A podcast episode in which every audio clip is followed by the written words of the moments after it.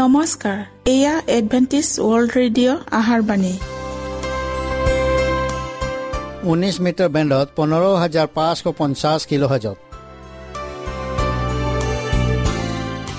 Adventist world radio যোগে অসমীয়া ভাষাত প্ৰচাৰিত আহাৰ বাণী প্ৰত্যেক বুধবাৰ আৰু দেওবাৰ সন্ধিয়া সাত বজাত আহাৰ বাণী শুনাৰ পিছত আপোনালোকৰ কিবা মন্তব্য আৰু প্ৰশ্ন থাকিলে আমালৈ এই ঠিকনাত লিখক। আমাৰ ঠিকনাটি হৈছে Adventist world radio' seven day Adventist মণ্ডলী অসম শাখা লতাকাটা বশিষ্ট গুৱাহাটী সাত আঠ এক শূন্য দুই ন।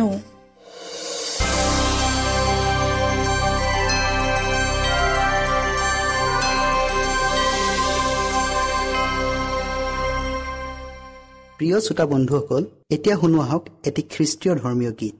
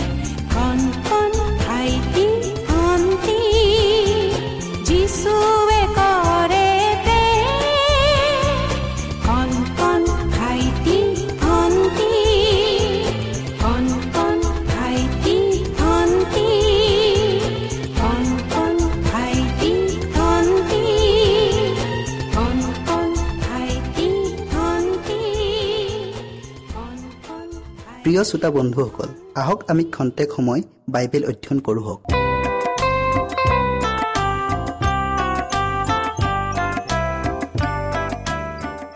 বিষয় হৈছে আজি মই ঈশ্বৰৰ সত্যমণ্ডলী বিচাৰি পাব পাৰোনে? নতুন নিয়মে কয় যীশুৰ দ্বাৰাই মণ্ডলী স্থাপন কৰা হৈছিল। শাস্ত্ৰত এই সম্পৰ্কক অতি পবিত্ৰ বৈবাহিক সম্বন্ধৰ লগত তুলনা কৰিছে। কাৰণ খ্ৰীষ্টীয়ৰ হাতত সতী কন্যা স্বৰূপে সমৰ্পণ কৰিবৰ অভিপ্ৰায়েৰে তোমালোকক একমাত্ৰ স্বামীলৈ বাগদান কৰিলো। খ্ৰীষ্টিয়ান মণ্ডলী হৈছে এজনী সতী স্বৰূপা কন্যা। খ্ৰীষ্টীয়ৰ পবিত্ৰ মণ্ডলীৰ বাবে এক উপযুক্ত প্ৰতীক। পুৰণি নিয়মটো ইছৰাইলসকলক বৰ্ণনা কৰিবলৈ ঈশ্বৰৰ মনোনীত জাতি বুলি চিনাকি দিবলৈ সেই একে উপমাকে ব্যৱহাৰ কৰা হৈছে। ঈশ্বৰে ইছৰাইলক কৈছিল বাগদান কৰা কন্যাৰ নিচিনাকৈ তুমি মোক প্ৰেম কৰা। মই তোমালোকৰ স্বামী। নতুন নিয়মত খ্ৰীষ্টীয়ৰ মণ্ডলীক সতী কন্যাৰ সৈতে তুলনা কৰিছে। পবিত্ৰ বাইবেলৰ শেষ পুস্তক প্ৰকাশিত বাক্য পুস্তকখনেও মণ্ডলীক এজনী তিৰোতাৰ লগত তুলনা দিছে। পাছে সৰ্গত এটা মহৎ চিন দেখা গ'ল। সূৰ্যক পিন্ধা আৰু ভৰিৰ তলত চন্দ্ৰ থকা আৰু মূৰত বাৰটা তৰাৰ কিৰিটি পিন্ধা এজনী তিৰোতা দেখা গ'ল। তিৰোতাগৰাকী সূৰ্যক পিন্ধিছিল। ইয়াৰ অৰ্থ এইটো যে মণ্ডলী সূৰ্যৰ নিচিনাকৈ জিলিকি থাকিব। কাৰণ ই খ্ৰীষ্টীয়ৰ গৌৰৱময় প্ৰতাপক ধাৰণ কৰে। যীশু হৈছে জগতৰ পোহৰ। এই পোহৰ মণ্ডলীৰ প্ৰতিজন ব্যক্তিৰ যোগেদি প্ৰকাশিত হ'ব লাগে। আৰু এইদৰে তেওঁবিলাকেও জগতৰ পোহৰ বুলি প্ৰখ্যাত হ'ব লাগে। তিৰোতাগৰাকীৰ ভৰিৰ তলত চন্দ্ৰ আছিল। পুৰণি নিয়মত ঈশ্বৰৰ লোকসকলৰ পৰ্ব পালন আৰু বলিদানৰ সুবাৰ্তাক চন্দ্ৰৰ প্ৰতিফলিত কৰা পোহৰৰ লগত তুলনা কৰা হৈছে। চন্দ্ৰটো তাইৰ ভৰিৰ তলত থকা কথাটোৱে মুচিৰ যোগেদি ইছৰাইলবিলাকলৈ দিয়া শুভবাৰ্তাৰ পোহৰক খ্ৰীষ্টীয়ৰ বলিদানৰ দ্বাৰাই শেষ কৰা হ'ল। অৰ্থাৎ পুৰণি নিয়মৰ যি পৰ্ব পালন আৰু বলিদানৰ প্ৰথা তাৰ আৰু প্ৰয়োজন নাই। তিৰোতাগৰাকীৰ মূৰত বাৰটা তৰা থকা এটা কিৰিটি আছিল। তৰাই সঠিককৈ বাৰজন পাচনি আৰু বৰ্তমান কালৰ সাধু সন্তসকলক যিসকলে খ্ৰীষ্টীয়ক তেওঁলোকৰ আচাৰ ব্যৱহাৰ চৰিত্ৰ চলন ফুৰণৰ দ্বাৰাই বৰ দক্ষতাৰে প্ৰকাশ কৰিব পাৰিছে তেওঁলোকক বুজায়। স্পষ্টৰূপে এই তিৰোতাগৰাকীৰ বিষয়ে বৰ্ণনা কৰিবলৈ যাওঁতে জোহনে পুৰণি নিয়মৰ ঈশ্বৰৰ লোক ইছৰাইলসকলক নতুন নিয়মৰ খ্ৰীষ্টিয়ান মণ্ডলী যাক যীশুৱে স্থাপন কৰিছিল তালৈ স্থানান্তৰ কৰা কথাটো মনত ৰাখিছিল। সেই সূৰ্য চন্দ্ৰ আৰু তৰাবোৰে খ্ৰীষ্টিয়ান মণ্ডলীৰ সুবাৰ্তা প্ৰচাৰৰ দ্বাৰাই পোহৰ বিলাই দিয়া বিষয়টোকে জোৰ দিছে। ছয়তানৰ কুচক্ৰান্ত ব্যৰ্থ হৈছিল। মঞ্চত তিৰোতাগৰাকীয়ে প্ৰৱেশ কৰি নাটকৰ এক প্ৰধান ভূমিকা পালন কৰিছিল। তেওঁ গৰ্ভৱতী আছিল আৰু প্ৰসৱ কৰিবৰ কাৰণে প্ৰসৱ বেদনাৰে পীড়িত হৈ আতাহ পাৰি আছিল। আৰু সৰ্গত আন এটা চিন দেখা গ'ল। চোৱা সাতোটা মূৰ দহোটা শিং আৰু মূৰত সাতোটা কিৰিটি থকা এনে এটা বৰ নাগ আছিল। তাৰ নেজে আকাশৰ তৰাবোৰৰ তিনি ভাগৰ এভাগ টানি নি পৃথিৱীত পেলাই দিলে।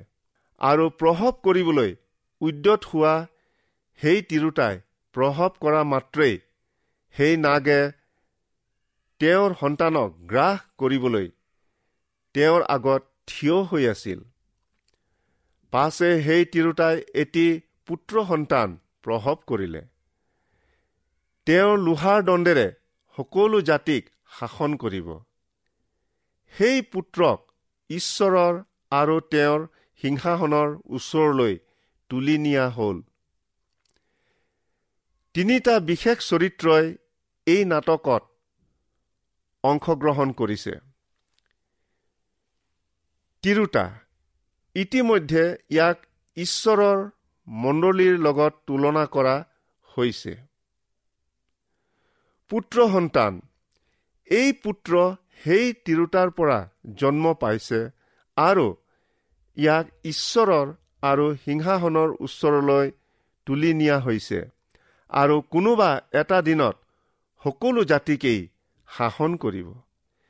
ঈশ্বৰৰ সিংহাসনৰ ওচৰলৈ তুলি নিয়া এই জগতত জন্মগ্ৰহণ কৰা একমাত্ৰ পুত্ৰটি আন কোনো নহয় যীশুহে। আৰু কোনোবা এটা দিনত তেওঁৱেই সকলো জাতিকে শাসন কৰিব। যিজনাৰ ৰাজত্বৰ কেতিয়াও অন্ত নহ'ব।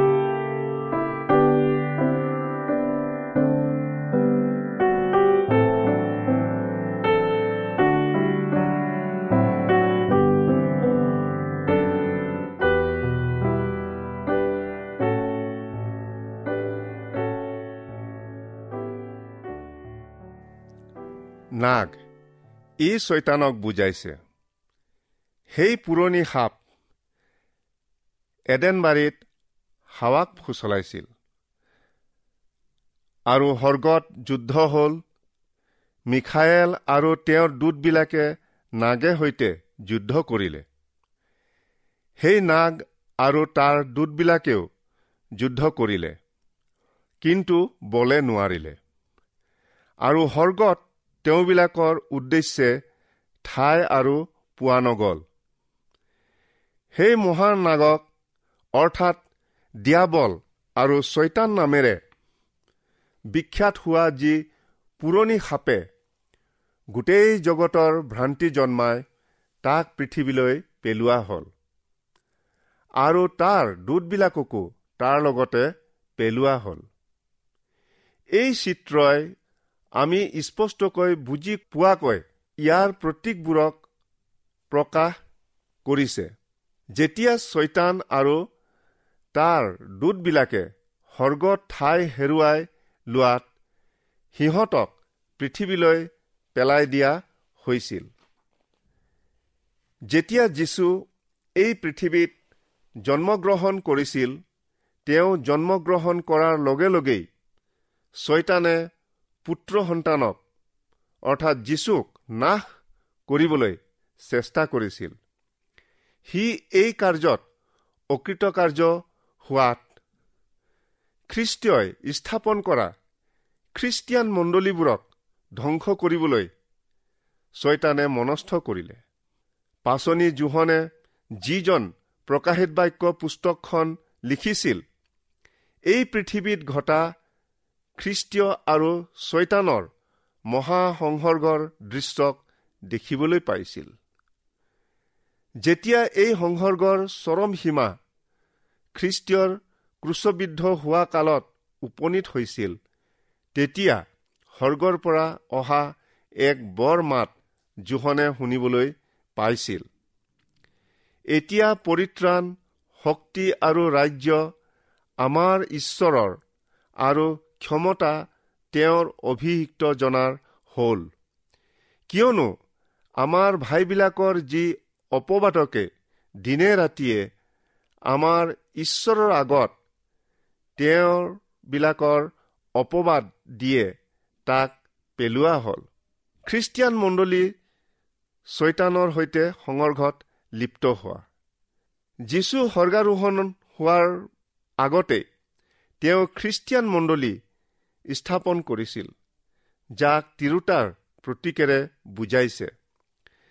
কালবাৰী ক্ৰুচত হোৱা তেওঁৰ মৃত্যুৱে খ্ৰীষ্টিয়ান মণ্ডলীক ছৈতানক পৰাজয় কৰাৰ শক্তি যোগায়। তেওঁবিলাকে খ্ৰীষ্টিয়ান মণ্ডলী মেৰ পোৱালীৰ তেজ আৰু নিজ নিজ সাক্ষ্যৰূপ বাক্যৰ দ্বাৰাই তাক অৰ্থাৎ ছৈতানক জয় কৰিলে। তেওঁবিলাকে মৃত্যুৰ পৰ্যন্ত নিজ নিজ প্ৰাণ প্ৰিয় জ্ঞান নকৰিলে। ছৈতানে জগতত বাস কৰাৰ সময়ত যিহেতু সি যীচুক ধ্বংস কৰিবলৈ কৃতকাৰ্য নহল এতিয়া খ্ৰীষ্টীয়ৰ বিশ্বাসীসকলক যিবিলাকে তেওঁৰ মণ্ডলীত নিবাস কৰে তেওঁবিলাকক ধ্বংস কৰিবলৈ ছয়তানে সদায় চেলু বিচাৰি আছে। পাছে নাগে নিজকে পৃথিৱীত পেলোৱা দেখি পুত্ৰ প্ৰসৱ কৰা সেই তিৰোতাক তাৰণা কৰিলে। কিন্তু সেই তিৰোতা অৰণ্যলৈ নিজ ঠাইলৈ উৰি যাবৰ কাৰণে তেওঁক বৰ কোৰৰ পক্ষীৰ নিচিনা দুখন ডেউকা দিয়া হ'ল। সেই ঠাইত সেই সাপৰ সন্মুখৰ পৰা দূৰৈত এক কাল দুই কাল আৰু আধা কাললৈকে প্ৰতিপালিত হয়। পাছে সেই সাপে সেই তিৰোতাক পানীৰ সোঁতত উটুৱাই পঠাবলৈ নিজৰ মুখৰ পৰা নদীৰ নিচিনা পানী তেওঁৰ পাছত উলিয়াই পঠালে। কিন্তু পৃথিৱীয়ে তিৰোতাক উপকাৰ কৰি নিজৰ মুখ মেলি নাগে মুখৰ পৰা উলিয়াই পঠোৱা সেই নদী গ্ৰাস কৰিলে। তাতে নাগে সেই তিৰোতালৈ খং উঠি তেওঁৰ বংশৰ অৱশিষ্ট লোক অৰ্থাৎ ঈশ্বৰৰ আজ্ঞা পালন কৰা আৰু যীশুৰ সাক্ষ্য ধাৰণ কৰাবিলাকে সৈতে যুদ্ধ কৰিবলৈ গ'ল আৰু গৈ সাগৰৰ বালিত থিয় হলগৈ। যেনেকৈ ভৱিষ্যতবাণী কৰা হৈছিল ঠিক তেনেকৈ খ্ৰীষ্টিয়ান শতিকাৰ অন্ধযুগৰ সময়ছোৱাত ছয়তানে তাৰণাৰ সোঁতেৰে খ্ৰীষ্টীয়ৰ মণ্ডলী বিনষ্ট কৰিবলৈ বিচাৰিছিল। মণ্ডলী বিনষ্ট কৰাৰ দ্বাৰা খ্ৰীষ্টীয়ৰ প্ৰভাৱক ছয়তানে ধ্বংস কৰিব বিচাৰে আৰু তাৰ যিমান অসৎ কলা কৌশল আছে আটাইতকৈ এই কাৰ্যত সৰ্বতো প্ৰকাৰে ব্যৱহাৰ কৰে। সেই নাগে প্ৰাথমিকভাৱে চৈতানকে সূচায়। কিন্তু মনত ৰাখিব ঈশ্বৰৰ লোকসকলক আক্ৰমণ কৰিবলৈ ছয়তানে নিজ কাৰ্যত মানুহৰ কলা কৌশলকো নাগ হিচাপে ব্যৱহাৰ কৰে। অৰ্থাৎ মানুহকো তাৰ প্ৰতিনিধি হিচাপে ব্যৱহাৰ কৰে। যীশুখ্ৰীষ্টীয় জন্ম পোৱাৰ লগে লগে তেওঁক হত্যা কৰিবলৈ ছয়তানে ৰোমৰ ৰজা হেৰুদক ব্যৱহাৰ কৰিছিল। খ্ৰীষ্টীয়ৰ প্ৰতি তেওঁৰ পোনপটীয়া বাণীৰ প্ৰতি মানুহৰ মনত ঈৰ্ষা বিদ্বেষৰ ভাৱ জগাই তেওঁৰ কাৰ্যক প্ৰতিহত কৰিবলৈ ছয়তানে পাৰ্যমানে কাম কৰিছিল আৰু অৱশেষত তেওঁৰ বিৰুদ্ধে লোকসমূহক উচতাই তেওঁ ক্ৰুচবিদ্ধ কৰা কাৰ্যত সি কৃতকাৰ্যতা লাভ কৰিছিল। কিন্তু ছয়তানৰ এই উপৰুৱা বিজয় খ্ৰীষ্টীয়ৰ বাবে মহাবিজয়ত পৰিণত হৈছিল।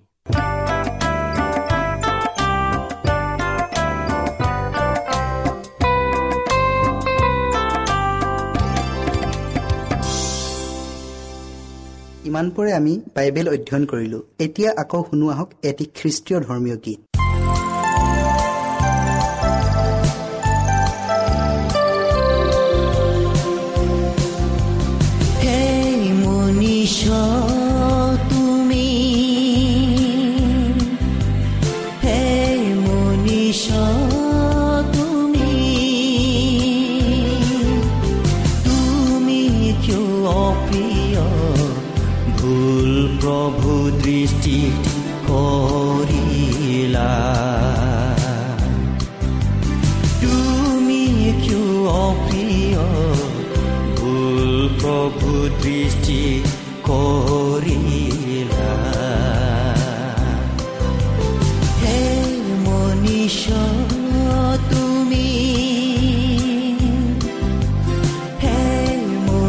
show.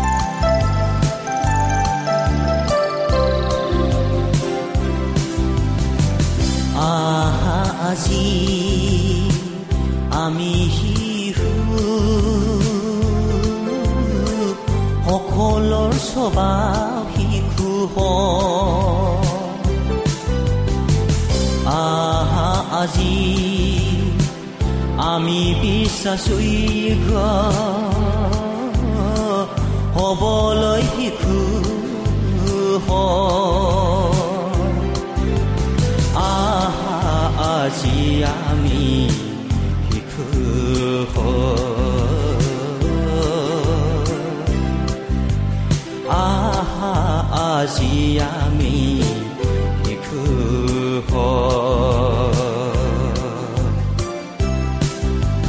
হে মনীষ তুমি হে মনীষ তুমি তুমি কিয় অপ্ৰিয় ভুল প্ৰভূত?